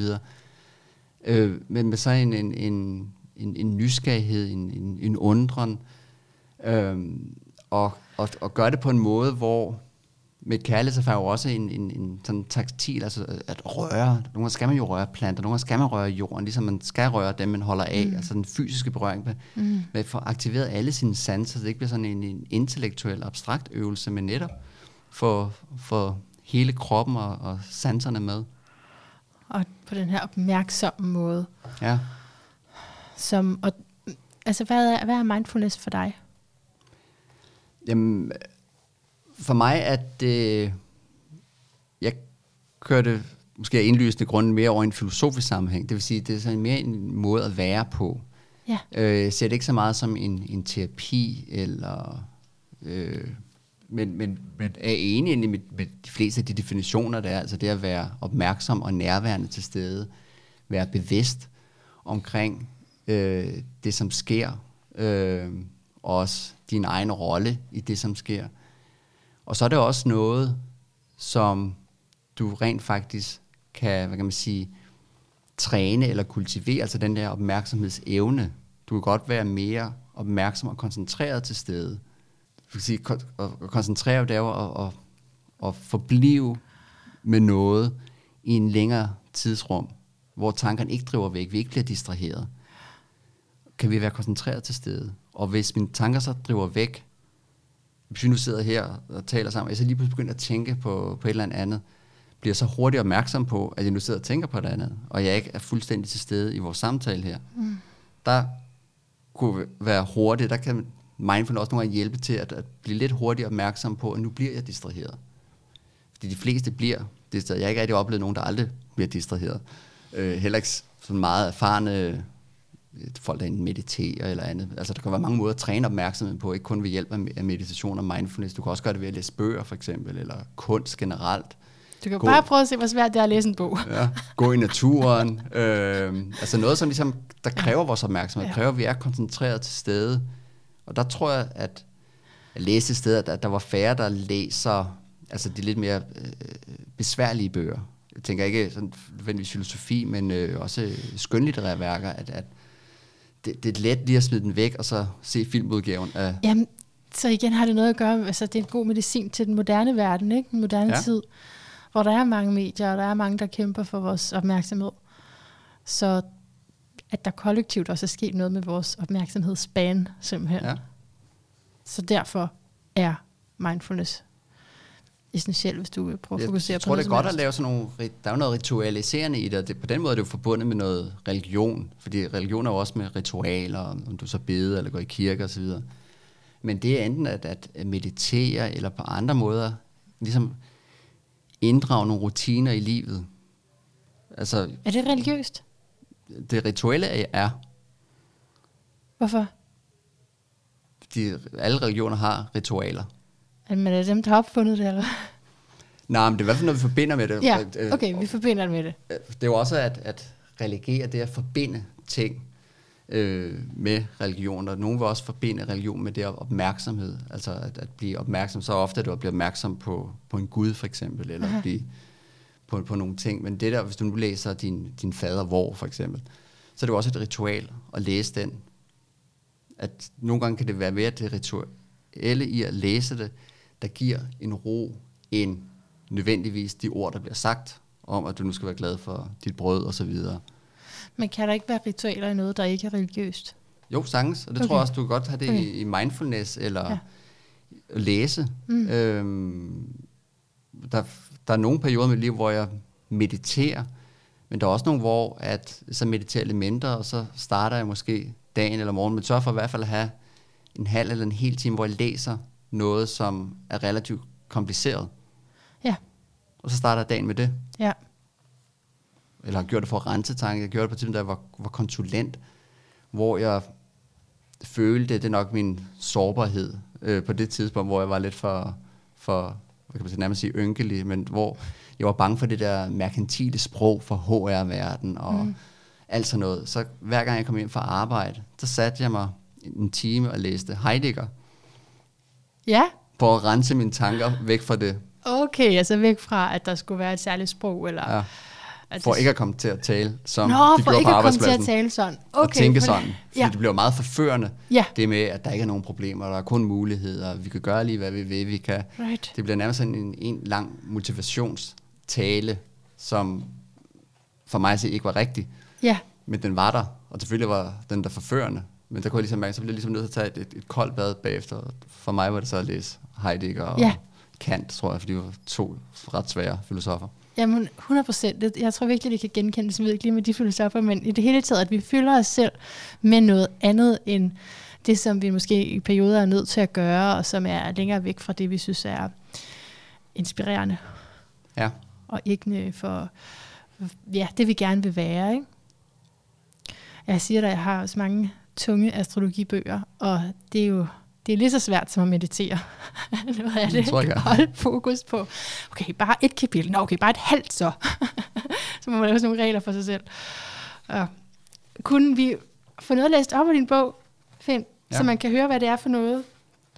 Jeg ved ikke, har du et yndlingssted, eller et sted, som du synes, øh, ej, det vil være godt til lige nu? mm, nej. Okay. Ja, kunne det være noget med det om selvbedrag? Hvorhen er du?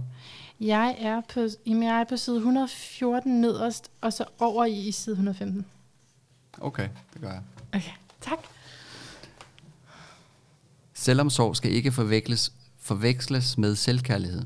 Det har intet med egotrip at gøre. Snarere drejer det sig om at tage vare på sig selv, opmærksomt notere sig, hvordan en selv former sig det, som sker. Acceptere og vedkende sine begrænsninger. Forsøg at give slip på eventuelle spændinger, aversioner eller begær, som holder en tilbage fra en mere fri tilgang til livet. Selvomsorgen og selvindsigten er en dynamisk balancegang, der blandt andet handler om at tillægge sig en dygtigere eller sundere tilgang til livet.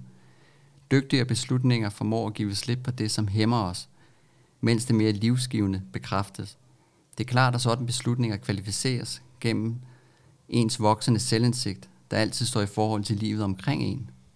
Ret beset kan en meget balanceret tilgang øh, omhandle kost og motion, overlæ- over læsning af litteratur, til en daglig meditationspraksis og kontemplativ fordybelse. Der er ikke tale om en enten eller dikotomi. Tværtimod, balancen er dynamisk og ændrer sig på samme måde, som ens kropsholdning ændrer sig. Alt efter om jeg går op, ned eller fladt hen ad vejen. Kendskabet til ens selv, samt ens varetagelse heraf, bliver hele tiden udfordret af selvbedraget. De dårlige undskyldninger, ansvar for flygtelse, løgne, selvforblindelse og fortielser. Mange mennesker er desværre for socialt høflige til at være ærlige over for sig selv og de andre. På den måde trækkes et filter ind mellem mig, dig og verden. Den visdom, som genereres i kraft af ens selvudforskning, medfører, at jeg bedre kan tage givende eller sundere beslutninger, som jeg nævnte. Tage de beslutninger i dag, som jeg også vil gentage i morgen, altså bæredygtige beslutninger. Visdommen tydeliggør, at vi hver især ved, hvad der er vigtigt. Det er på grund af denne indsigt, at vi kan sige nej tak. Visdom bekræfter det, som giver liv, men det er ikke det samme som en umoden person, der ikke formår at sige fra. Han eller hun kender ikke sig selv tilstrækkeligt til at tage vare på sig selv. Kendskabet til ens selv er en seriøs grænsning, der ikke falder for spontan lyst og begær. Mm.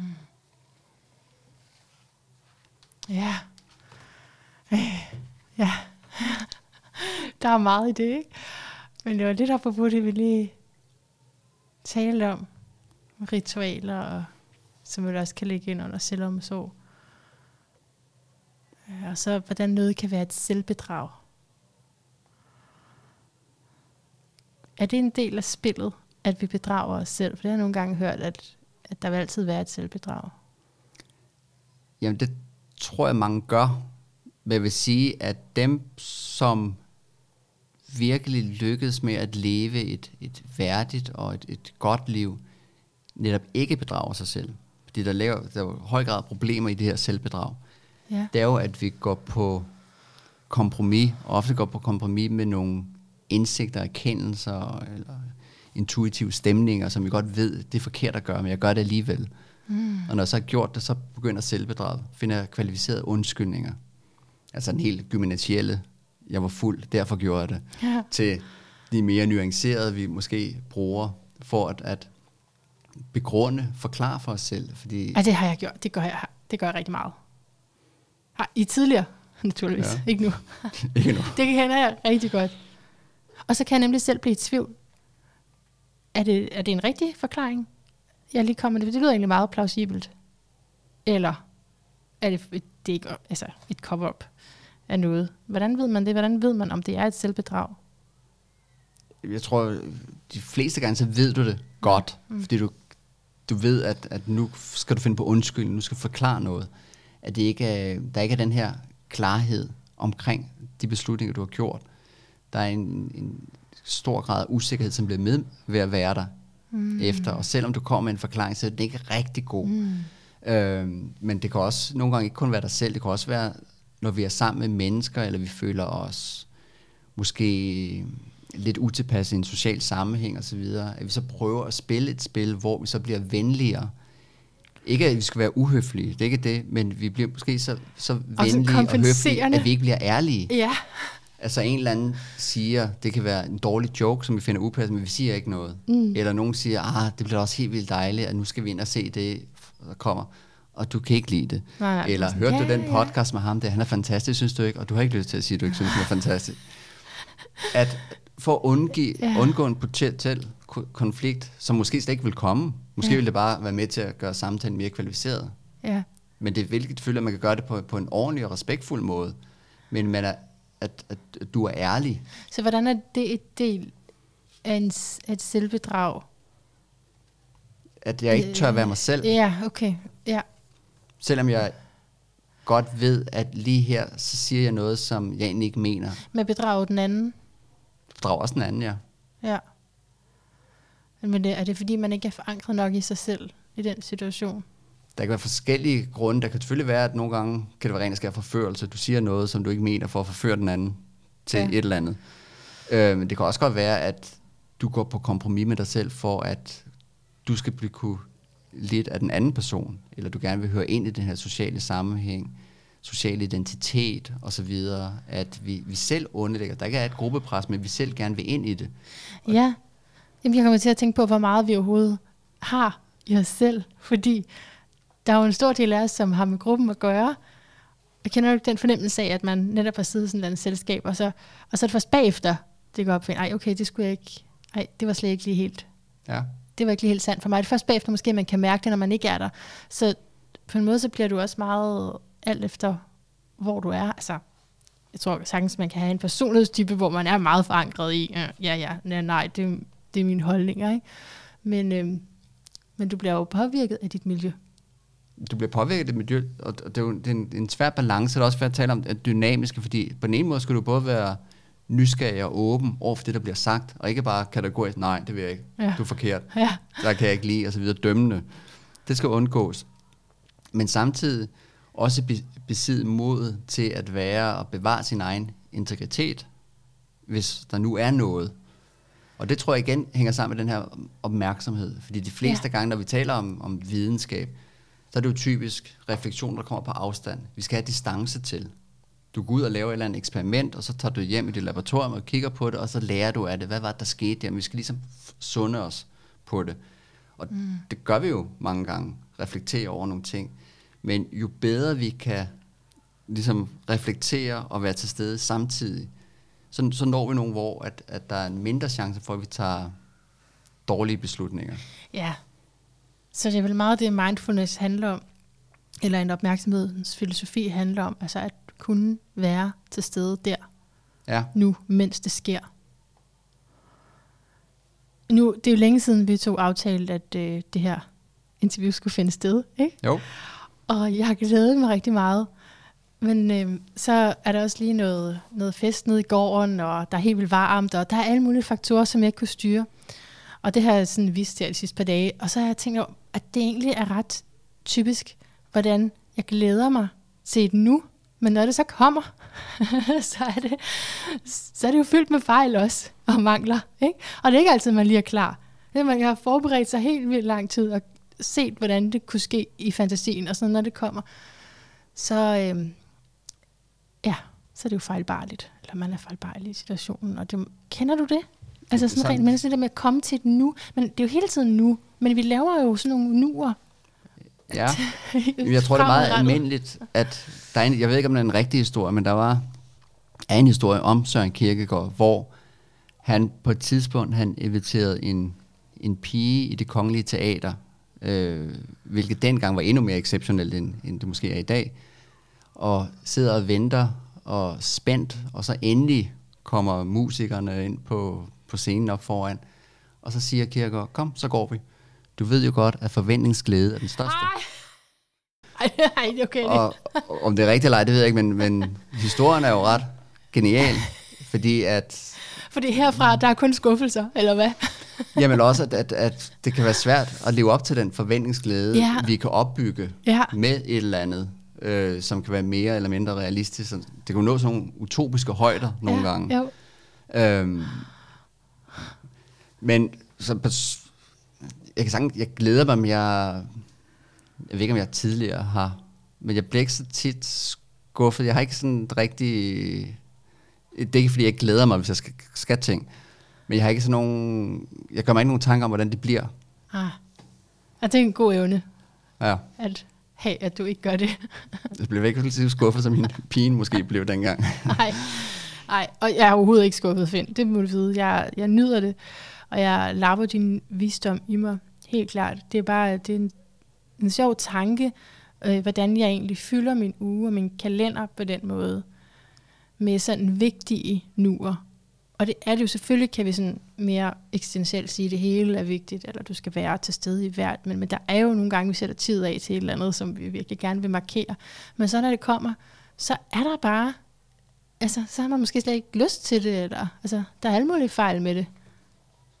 Selvom Jo, men, men det, det tror jeg, at, at selvom jeg sådan, kan man sige, sådan, nu sidder jeg og snakker om opmærksomhedens filosofi, og det at være til stede i nuet, så det er jo klart, at du også lærer af fortiden, og man også planlægger osv. Det er jo ikke, at du ligesom kan strække det ud, og på en måde er, er nuet jo også noget, som rent faktisk ikke eksisterer, for det er jo hele tiden i gang med at blive noget andet.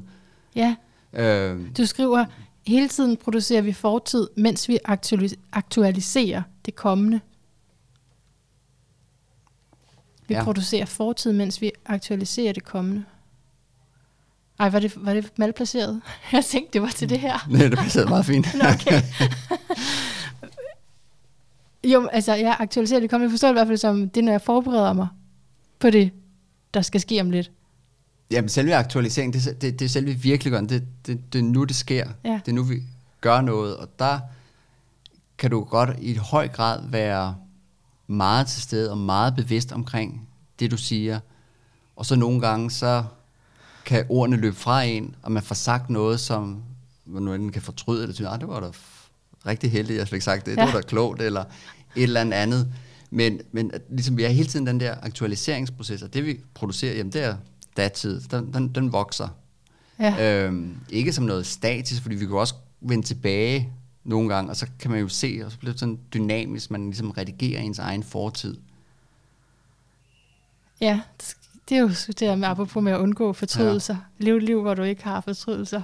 Ja. Er det ikke, er det ikke fortrydelser, når du redigerer? Det der Nej, sker? for jeg tror du også, du ser jo ting på en anden måde, du forstår ting på en anden måde. Ja. At du bliver jo også forhåbentlig klogere, måske mere eftergivende, visse ting, som du synes var meget vigtige, finder ud af, at de var ikke så vigtige.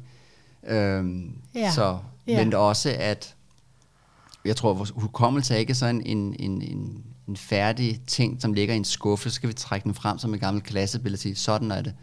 Hvis du så hiver det der gamle klassebillede frem, så vil du se, at nogle af dem, ah, her var der meget kønnere, end jeg husker ham, eller var jeg ikke højere, eller ja. at ja. det er ikke, vores hukommelse er jo ikke ufejlbarlig på den måde. Nej. Og så kan den ændre sig, men det kan også være folk, der måske har haft traumer eller øh, dårlige oplevelser i, i, i fortiden, at de kan forstå bedre visse ting, og på den måde bedre kan give slip på det, og så videre. Mm. Alright, altså vi er jo øh, ved at have nået vores tid. Okay. Har jeg bange for. Men du skal ikke kigge, jeg har totalt styr på det. Og du skal nok nå, nå videre, godt videre. Men så, hvad mangler vi lige at tale om? Måske vi lige skal tage et øjeblik og lige tænke over. Mm, bare så vi ikke fortryder det. der var noget, vi ikke kom ind på. Ja. Ja, måske fik vi gjort den færdig med, hvordan vi går fra selvbedrag til selvomsorg. Det kunne vi godt. Den, tror jeg, den ene er at acceptere vores egen sårbarhed, som vi talte om, men uden at gøre os for skrøbelige. Altså man også godt have sådan lidt at sige, okay, men, men livet giver nogle skram, vi lærer også nogle ting, og vi begår også nogle, nogle fejl. Mm. Men, men sorgen er jo også at tage, tage vare på sig selv på en, en kærlig måde. Fordi når man så laver fejl, at så ikke er ubehageligt og, og det var også, øh, folk kan tale meget grimt til sig selv, og mm. virkelig køre sig selv ned på en meget ubehagelig måde. Men at man ved at prøve at tage til omtog sig selv og forstå, hvorfor det gjorde det, hvorfor jeg har behov for at, at bedrage mig selv, komme med undskyldninger, for at, at blive bedre til, at det ikke skal ske igen. Så det var også at sige, okay, ja, du handlede ikke godt her. Det var, det var en forkert beslutning.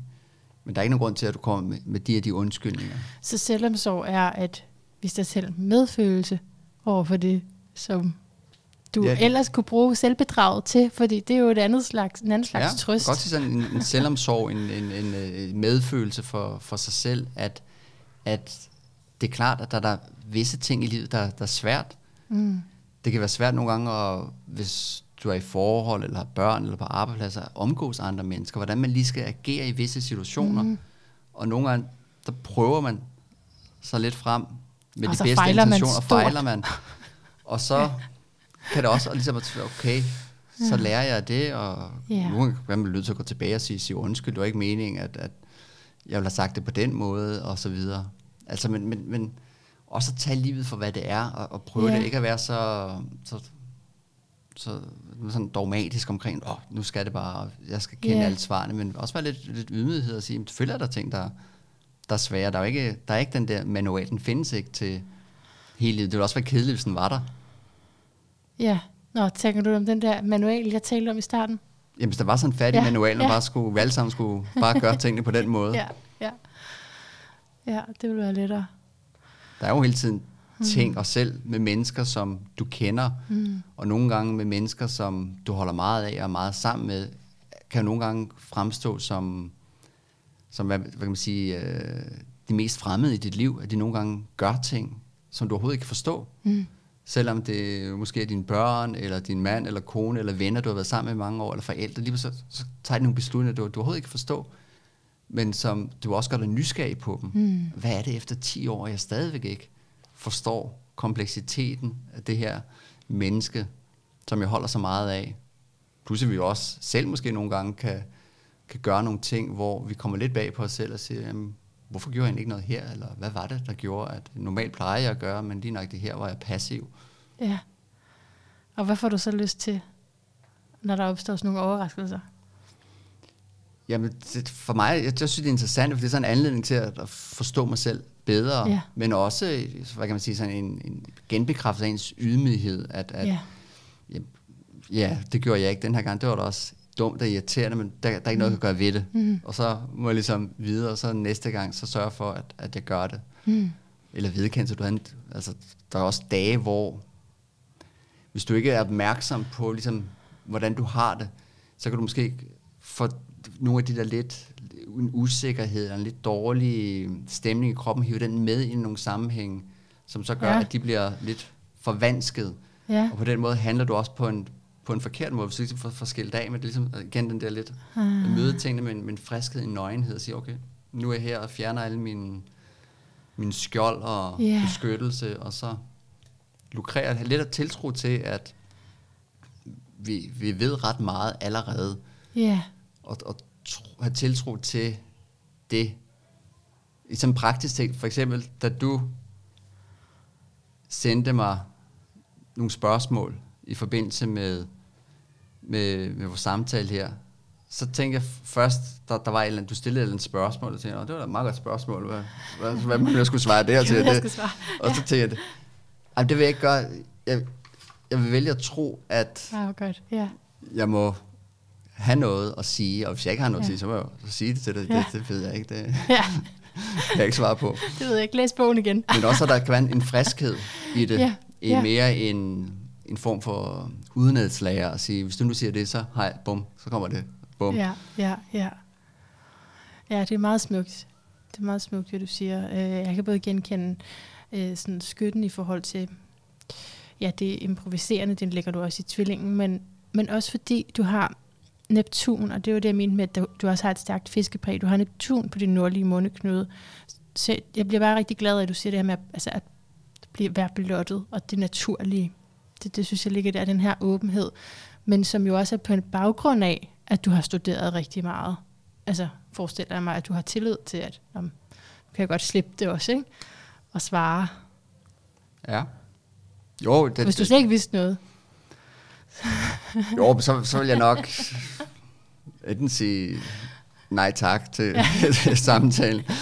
Øh, men ja, ja jo, der, der er en, en tiltro til, men, men uanset hvor meget jeg har læst mm. og, og prøvet at dygtiggøre mig at forstå mm. filosofien for eksempel, så kan der jo altid være en ting, forglemmer yeah. et eller andet, eller yeah. ting, der bliver sagt på en uforståelig måde, eller et eller andet. Der er ting, du godt kan være opmærksom på. Ligesom jeg kan være opmærksom, når jeg læser op, så kan jeg være opmærksom mm. på, at ah, der var et ord her, jeg hakkede i. Og så kunne jeg så vælge, skal vi ikke tage den om, så det lyder som om, jeg læser rigtig, rigtig flot ja, op. Ja. Og måske kunne jeg have gjort det endnu bedre. Måske ja. kunne det også have været meget værre. Men mm. altså, sådan... Ja, men det er det her nu. Det, ja. det er... Ja. Så hvad gør vi med det nu, ikke? Vil vi blive ved med at steppe det op, til det bliver helt perfekt? Eller må vi bare sige, det var så præcis det her tidspunkt i tiden, ægte, autentisk, og det var det, man kunne få ud af det. Altså det er jo, der er jo sådan noget, der hedder et øjeblikshoroskop, altså hvor du ser, hvor planeterne står lige nu, og så er der en betydning i tiden. Så det er jo faktisk meget fint i forhold til, at det, der skete lige nu, var det, der skulle ja. ske. Selvfølgelig kunne du også altså, have gået til opgaven og været fuldstændig ligeglad, og så smadret det hele. Det kunne du godt, hvis det var. Men, men bare sådan en tanke om, at der ligger noget nu, som kan udfoldes, som ja. ikke ligger senere, som ikke ligger før. Det kan jeg bare godt lide. Jeg ved ikke, om det er rigtigt. Men. Jo, jeg tror, for det, når, du, når du nævner det, får mig til at tænke på den der, det at gøre sig værdig til det, som sker. Mm. Og også acceptere det, som sker. Mm. Øhm, så det, det vil være den etik, der vil gøre, at, at at være til stede og gøre det så godt jeg kan ja. i den her situation med de midler, den sindstemning og den ja. energi, der er mellem os osv. Der kan man sige, at moralen vil være, at selvfølgelig, når jeg siger ja til at komme, så kommer jeg på et ja. aftalt tidspunkt, ja. og jeg kommer også så forberedt, jeg nu kan. Ja. Altså jeg møder ikke op fuld og ligeglad, ja, og altså, så er der både, hvad kan man sige, en, en, nogle, nogle spilleregler, som jeg accepterer, og ja fuldt ud. Og så er der også det, der så opstår, som ja. jeg selvfølgelig ikke kan styre. Og Universets spilleregler ja. måske. Ja. Nå, nu har jeg fået alt den tid, jeg kunne med dig. Så øh, jeg har lyst til at spørge dig om øh, det sidste. Hvad er din lyd af et bedre liv? Find Janning, og du får noget musik under til svaret. Og du har et minut. Okay. Er du klar på det? Ja. Okay. Det kommer her. Lyden af et bedre liv er en strand hvor jeg kan høre bølgerne, og jeg kan høre børn griner, børn der leger, den glæde, som er forbundet med, med børnestemmer, men hele tiden også med, med vind i, eller bølgerne i baggrunden. Så sådan en, en, en lejende atmosfære, hvor man er ude i naturen, og der, der er mennesker til stede, som, som har det sjovt og glædes. Sådan en helt basal livsglæde. Fordi der er ikke noget bedre end bare at være glad for at være i live.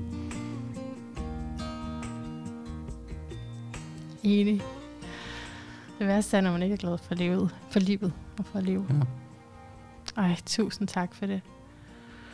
Det var næsten et minut. Perfekt, vi bliver til død. Tusind tak, Finn Janning, for det her. Velbekomme. Af hjertet tak til dig, kære lytter, hvor end du er. Hvordan end dine omstændigheder er, så håber jeg, at du ved, at du er villet, og at din glæde over livet bor i dig. Og hvis ikke du har fornemmet den endnu, hvis ikke den er aktiveret lige i øjeblikket, så kommer det til at ske.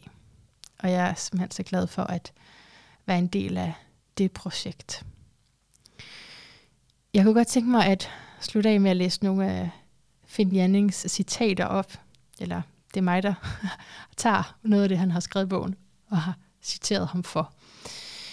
Han er jo altså en virkelig spændende figur. Øh, hvis du ikke kendte ham endnu, kender du ham jo på baggrund af det her. Hvis ikke du kendte ham før, så vil jeg klart anbefale, at du klikker på linket inde i show notes og dykker ned i ham, fordi ja, et meget skrivende menneske og med en hel masse indsigter. Ja, hvor skal vi starte? Lad os starte med jeg vil jo lige sige, det er bare sådan rent shuffle. Jeg sidder ikke og siger sidetal lige nu. Selvom jeg kender dem, så er det, det er alle sammen fra den her bog, Shuffle. Ikke? Okay, kom her.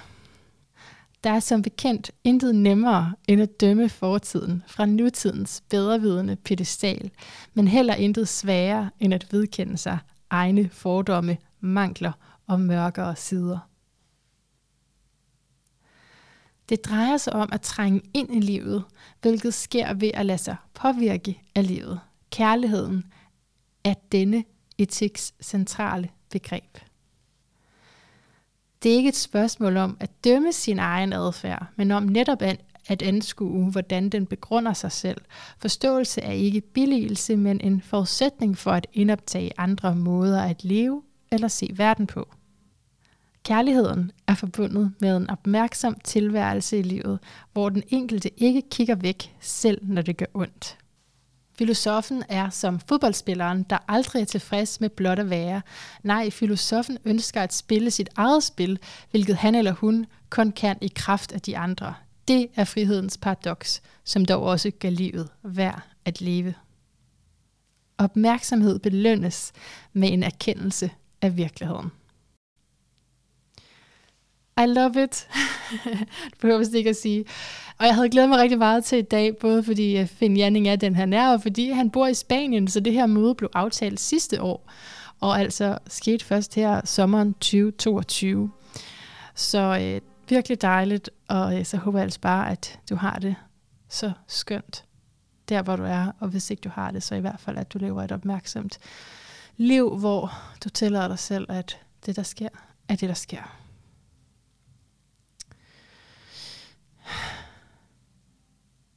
Jeg ved ikke, om det er et godt råd. Det ved du selv. Du ved, jeg er sikker på, at du kan rådgive dig selv, så jeg skal ikke prøve at sidde her og lade som om, jeg kan give dig råd. Det klarer du godt selv. Alright. Indtil vi høres ved igen, kære ven. Gentænk alt. Måske især, hvordan du kan bringe mere opmærksomhed ind i lige præcis det her øjeblik, uanset om det er et øjeblik, du har glædet dig til, eller om det, du har tænkt var ret ligegyldigt, hvordan kan du så bringe mere opmærksomhed derind, fordi det er jo egentlig den vigtigste valuta af alle opmærksomheden.